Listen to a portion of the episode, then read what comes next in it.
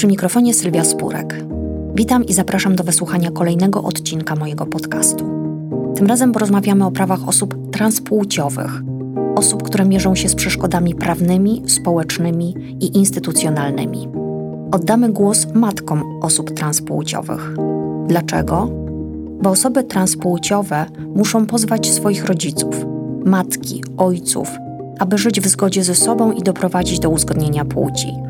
Prawo je lekceważy i poniża. Na transseksualizm nie ma żadnego testu. Nie można wykonać rentgena, nie można zrobić badania krwi.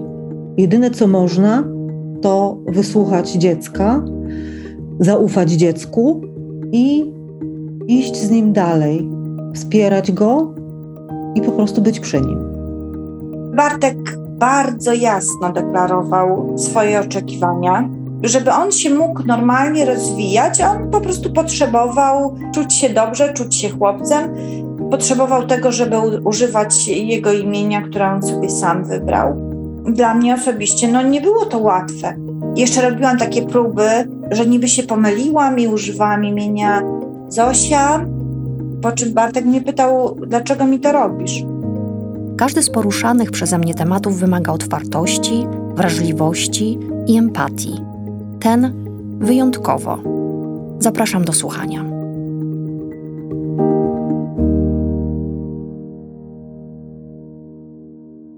Co to jest transpłciowość? Jak mówić o osobach transpłciowych? Dlaczego tak ważny jest tu dobór odpowiednich słów? Dlaczego nie powinno się mówić o zmianie płci? Osoby transpłciowe to osoby, których tożsamość płciowa, czyli płeć, z jaką się identyfikują, jest inna niż płeć, która została im przypisana przy urodzeniu. I nie należy tego pojęcia łączyć z orientacją seksualną. Osoba transpłciowa może być jednocześnie mężczyzną i gejem, lub kobietą i lesbijką. Szacuje się, że w Polsce jest około 3000 do 5000 osób transpłciowych. Mimo to w prawie polskim nie istnieją przepisy regulujące uzgodnienie płci. W związku z orzeczeniami Sądu Najwyższego z lat 90.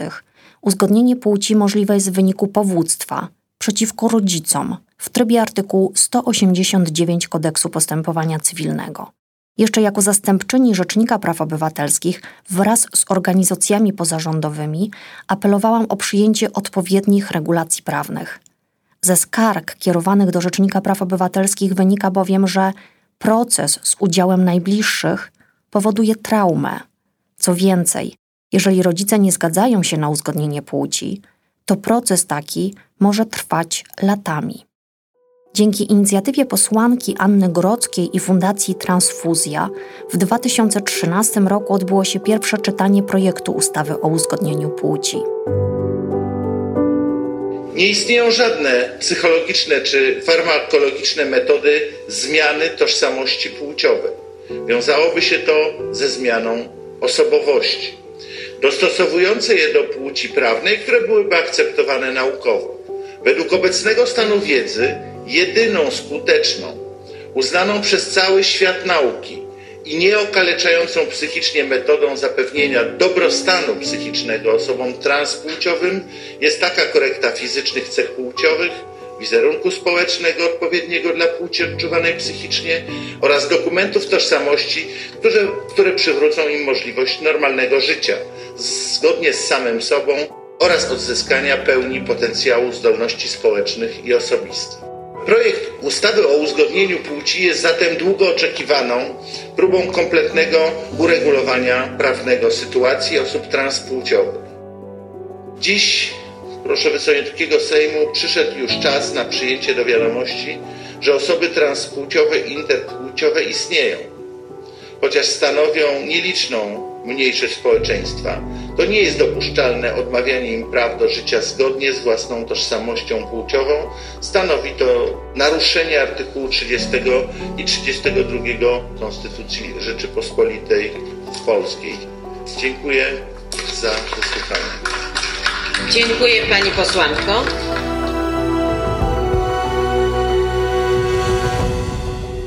Z pierwotnego projektu posłanki Grodzkiej powstała kompromisowa ustawa – miała być jednak pierwszym krokiem. Ustawa została uchwalona 10 września 2015 roku.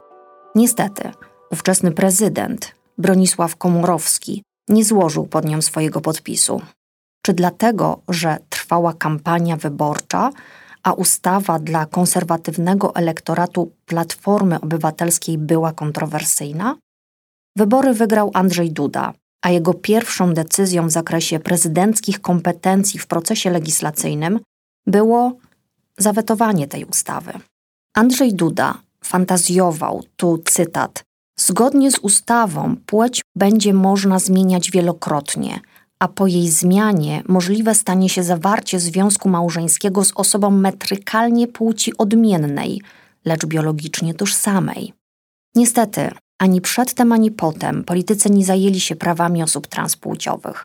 Pozwalają, aby prawo naruszało godność tych osób i aby ich godność naruszały osoby je stosujące. Co więcej, sami wykluczają, dyskryminują i poniżają osoby transpłciowe. Jak w swoim ostatnim raporcie o sytuacji społecznej osób LGBTA w Polsce piszą kampania przeciw homofobii i Stowarzyszenie Lambda Warszawa, w ostatnim czasie obserwowaliśmy wzmożone użycie nienawistnego języka i postulatów wymierzonych w osoby LGBT. Włączali się w ten dyskurs politycy, ale także inne postacie życia publicznego, w tym przedstawiciele Kościoła katolickiego i mediów. Czy w związku z tym osoby transpłciowe mogą czuć się w Polsce bezpiecznie? To pytanie do mojej gościni, matki, która towarzyszyła swojemu dziecku w trudnej i długiej drodze. Absolutnie czuję, że nie jest bezpieczny w Polsce. Nazywam się, jestem mamą dziecka y, transpłciowego. Ma obecnie 24 lata. I oczywiście w Polsce y, czuję ogromny brak tolerancji na naszej drodze spotkaliśmy się z różnymi trudnymi sytuacjami ze strony instytucji państwowych, instytucji kościelnych. Ja cały czas współpracowałam w szkole z paniami y, wychowawczyniami, ale ja od pani pedagog. Ja usłyszałam, no, żebym wybaczyła ewentualnie, ale ona musi tak powiedzieć, że no macie państwo po prostu rozpieszczonego bachora. Te słowa zostają no niestety, tutaj kuleje edukacja. Dorota Świercz, mama Marysi i Bartka. Zwykli ludzie po prostu nie potrafią sobie tego wyobrazić. Ja sobie też tego nie potrafiłam wyobrazić. Naprawdę, ja myślałam, że to jest zmiana płci, a nie korekta płci, a to jest kluczowe, że tak naprawdę to dziecko nie miało wyboru, czy chce być dziewczynką, czy chce być chłopcem, tylko urodziło się chłopcem.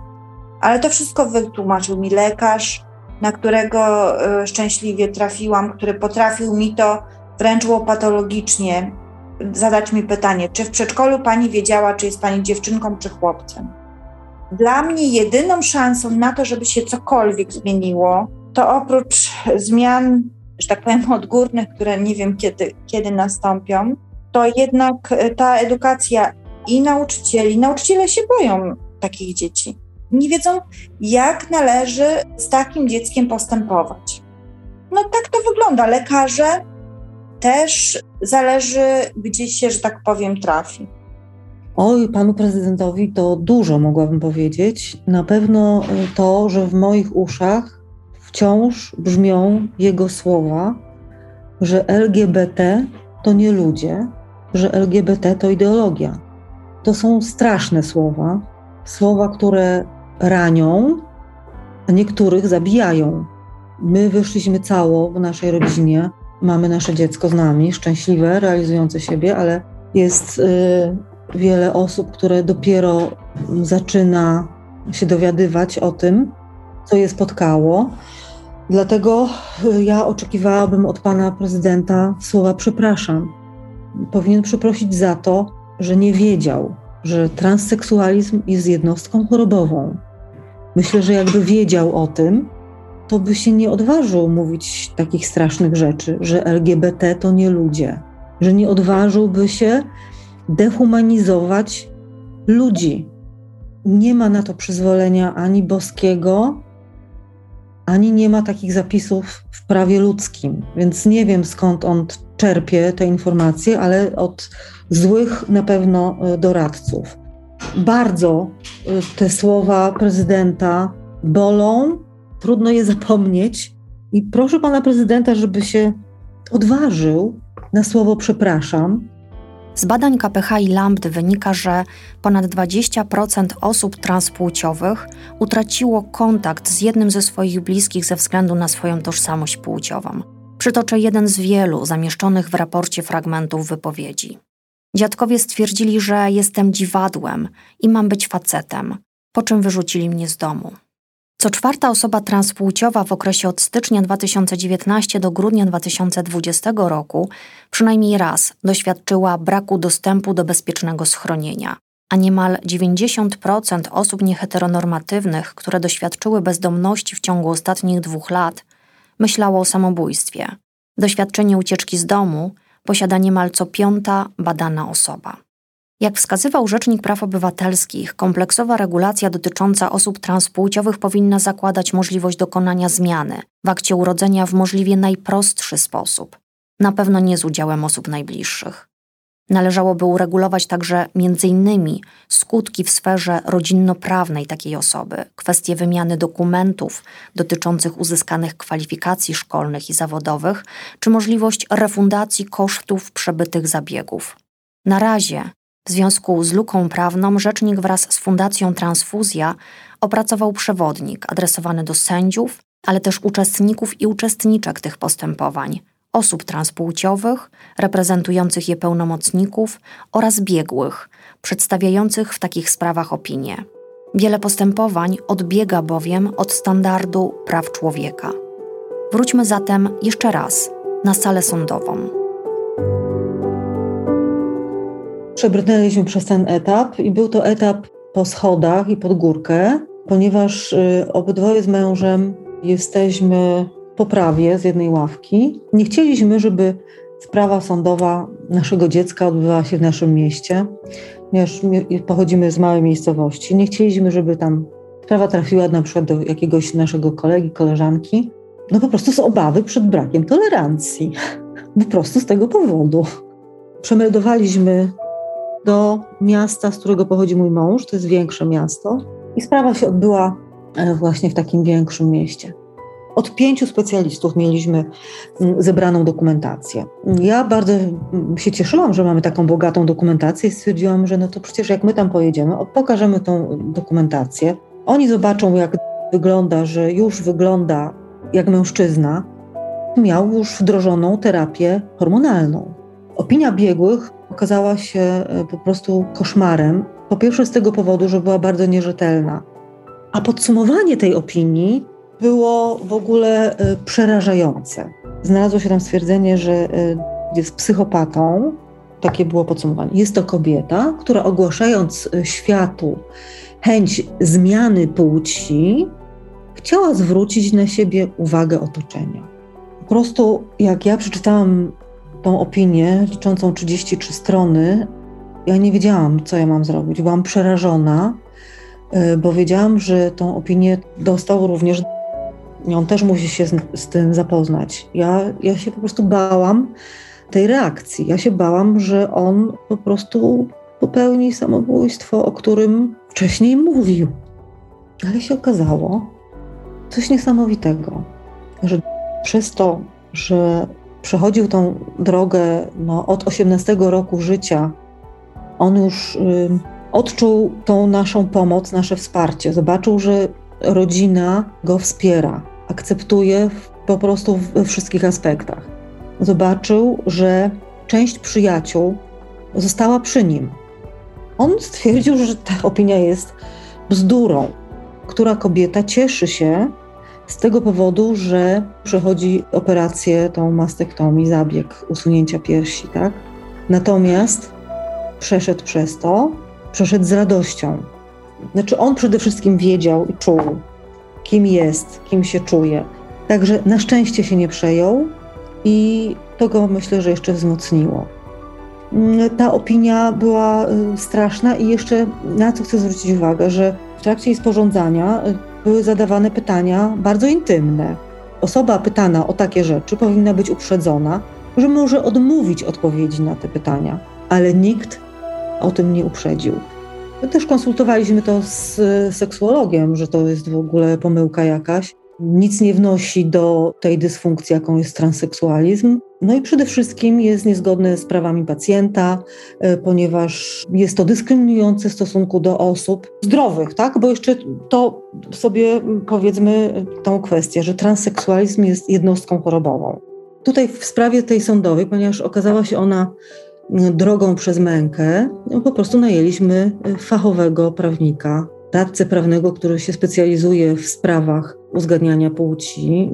Do pana z Katowic jeździliśmy. Wydawaliśmy pieniądze na to, żeby potwierdzić prawdę. Pani i jej syn mieli sporo szczęścia. Sprawa sądowa o uzgodnienie płci, choć ciągnęła się niemal przez dwa lata, zakończyła się pomyślnie. Pani Dorocie natomiast towarzyszył w sądzie ogromny strach, bo musiała udowodnić, że akceptowanie transpłciowości swojego wówczas czteroletniego dziecka i podążanie za jego potrzebami nie jest ani działaniem na jego niekorzyść, ani tym bardziej krzywdzeniem go. Ja miałam postawiony zarzut, który mógł doprowadzić do odebrania mi praw rodzicielskich do dwójki dzieci, czyli zarówno dla Bartka i dla Marysi, no ja już przestałabym być mamą z pełnią praw. To było bardzo, bardzo trudne doświadczenie, które w ogóle miało się nijak dla dobra dziecka. Ja tych dwóch rzeczy nie byłam w stanie połączyć. Przeróżnych rzeczy dowiadywałam się na sali sądowej, łącznie z tym, że moje dziecko było badane bez mojej wiedzy i zgody w przedszkolu przez seksuologa, że było dotykane, i ja się o takich rzeczach dowiadywałam dopiero na rozprawie sądowej. To dla mnie to, to był po prostu szok. I jedyne, czego żałuję, i więcej tego błędu nie popełnię, to to, że od żadnej z tych osób nie wyciągnęłam konsekwencji. Czyli nie ponieśli żadnych konsekwencji prawnych związanych z tym, co tak naprawdę zgotowali całej mojej rodzinie, bo i mojej córce, i Bartkowi. Jestem osobą dorosłą, najłatwiej mi było sobie z tym poradzić, chociaż też, no nie ukrywam, że do samego końca ten strach był. Wspomina Dorota Świercz. Tą sprawą kilka lat temu żyła cała Polska. A co dziś słychać u Bartka? Jak radzi sobie w nowej szkole? Czy znalazł w niej szacunek i zrozumienie? Normalnie Bartek powinien pójść do szkoły państwowej jako Zofia. Dla Bartka byłoby to obciążenie, no ja sobie nie bardzo wyobrażam, jakby on to zniósł, więc no, szukaliśmy szkoły, która będzie mogła Bartka zaakceptować jako Bartka.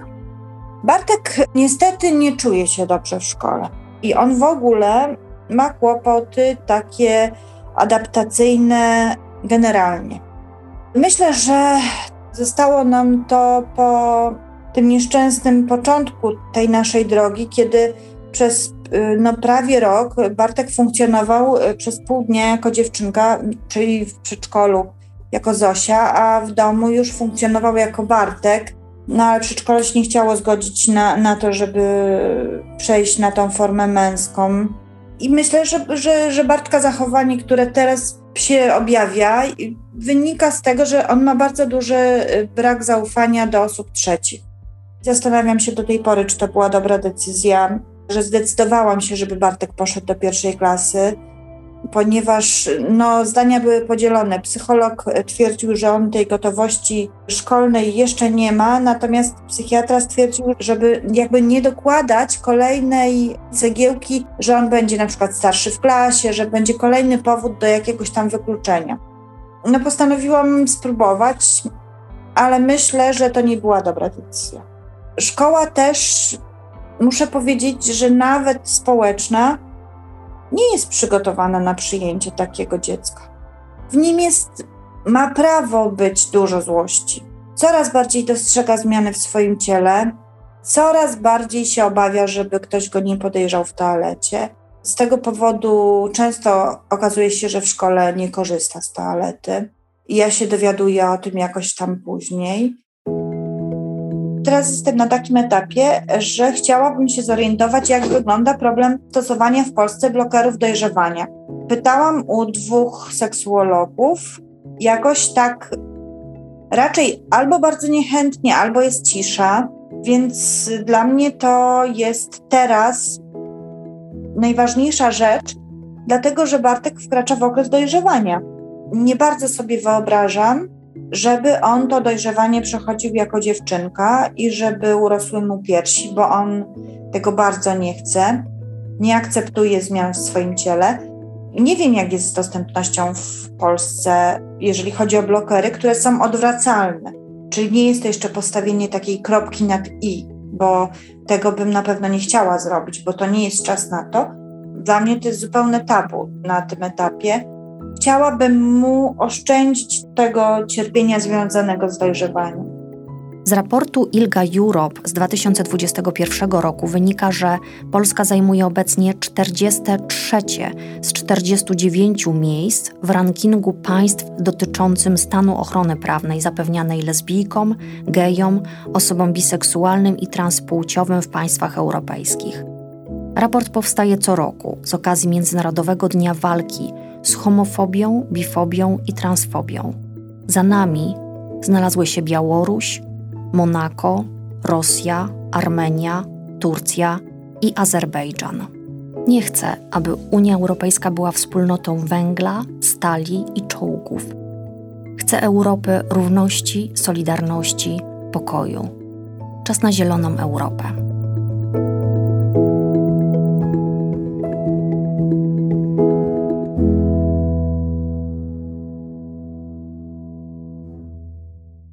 Tym podcaście oddaliśmy głos matkom osób transpłciowych. Opowiadają one o swoich doświadczeniach. To są ich emocje, ich język i historie. Mówią o sytuacjach, które miały miejsce także przed kilku laty, według stanu faktycznego i prawnego, który wówczas obowiązywał, jeśli chodzi o standardy WHO w zakresie transpłciowości. Warto podkreślić, że w 2019 roku Światowa Organizacja Zdrowia wykreśliła transpłciowość z listy chorób. Dotychczasowe standardy powodowały stygmatyzację osób transpłciowych. Zmiana weszła w życie 1 stycznia tego roku.